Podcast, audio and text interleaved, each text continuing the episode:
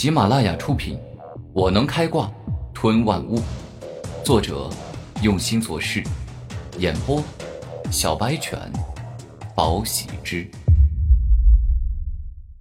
第一百一十二集，一番极其激烈的战斗过后，三大奇杰终于要分出胜负了。拓跋炎，这一生最蠢的决定，就是同时跟我们两个一起对决。我会用身体让你永永远远的记住。狂势一击，下一秒，李狂傲施展出自己的绝技。自身狂刀武魂与可怕的刀势完美的融合在一起，共同演化出了最强的一击。兔八爷，我们两个保证，你今天肯定会后悔这个决定，一直后悔到死。五阶高级灵术，雷霆之枪。当宇文赋释放出了充满雷电与破坏之力的雷霆之枪之后，灵瞳一动，特殊能力施展。再次增强了雷霆之枪的威力，让其变得更为恐怖。哼，你们俩有种，真有种！山岭巨人最终防御形态，绝对防御。此时，拓跋炎所化的山岭巨人在不断的缩小，不断的压缩，将大地之力变得比金刚钻更为坚硬，且最终化成了一个滚圆的球，让防御力。提升至极致。下一刻，雷霆之枪与狂势一击共同击中了拓跋炎的绝对防御，将其硬生生的撕裂开来。最终，拓跋炎的绝对防御被撕破，犹如被砸碎的西瓜一般爆裂。与此同时，雷电之力与狂刀之势还在拓跋炎的身上充斥，让他备受煎熬。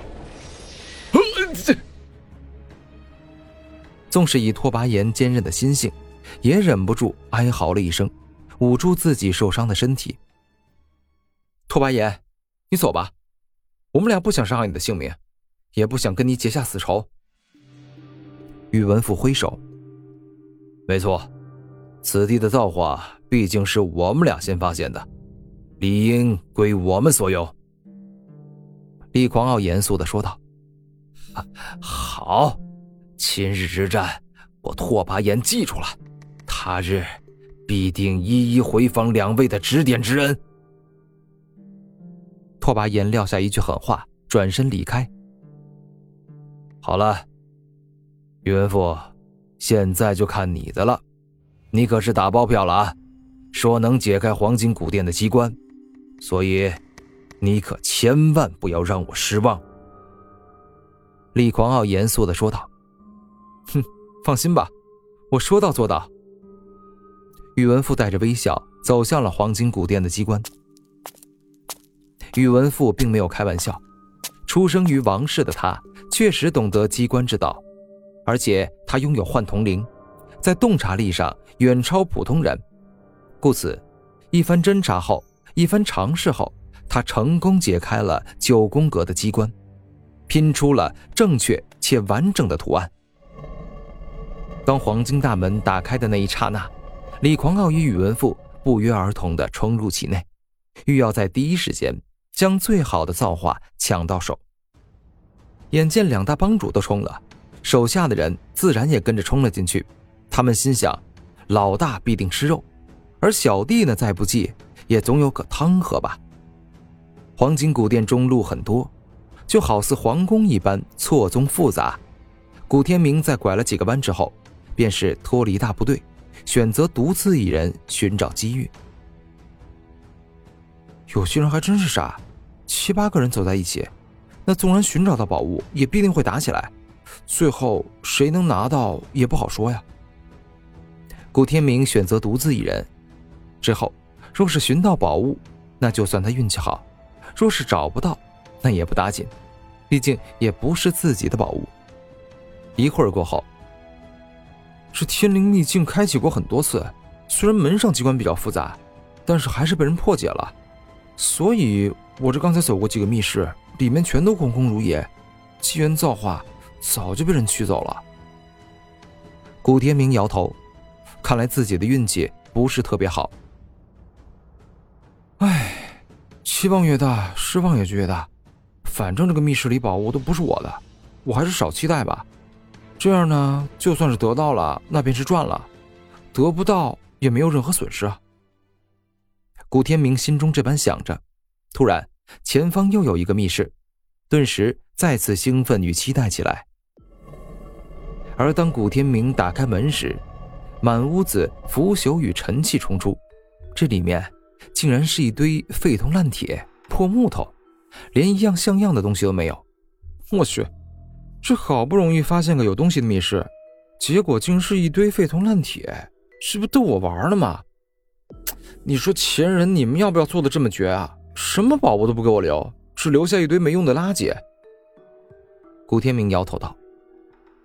但是古天明却并没有立刻走，而是仔细的观察了一番，因为这里的破铜烂铁比较多，说不定啊能从废堆里发现一件宝物。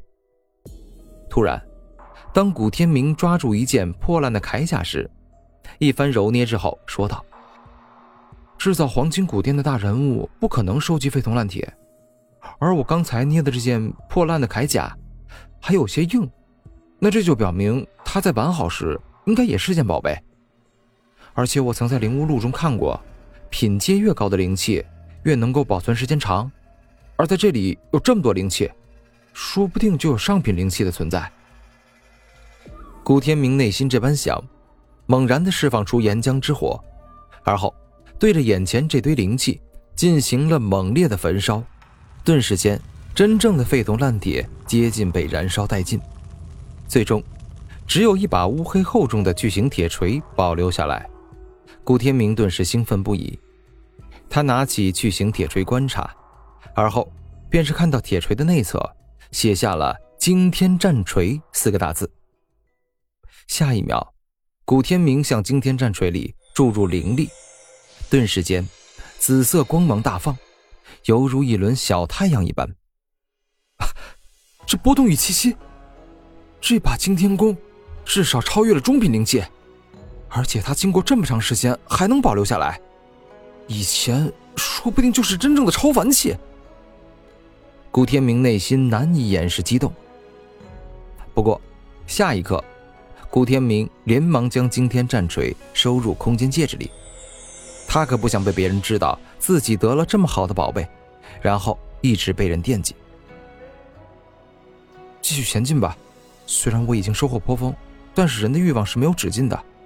我也希望自己能够多收获一些。古天明微笑道。过了好一段时间，古天明再次找到一个密室，而当这个密室打开时，古天明竟是看到一地的石头。没错，就是黑蒙蒙、没有一点光泽的石头。我的天啊，这该不会是各色宝石吧？例如红宝石、蓝宝石，但是伴随着时间过去，里面的精华流失，最终变成了普通的石头。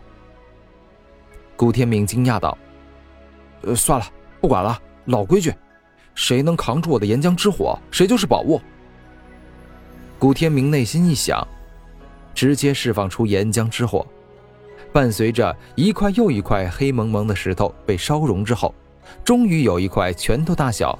表面花纹奇特的石头扛住了岩浆之火的焚烧。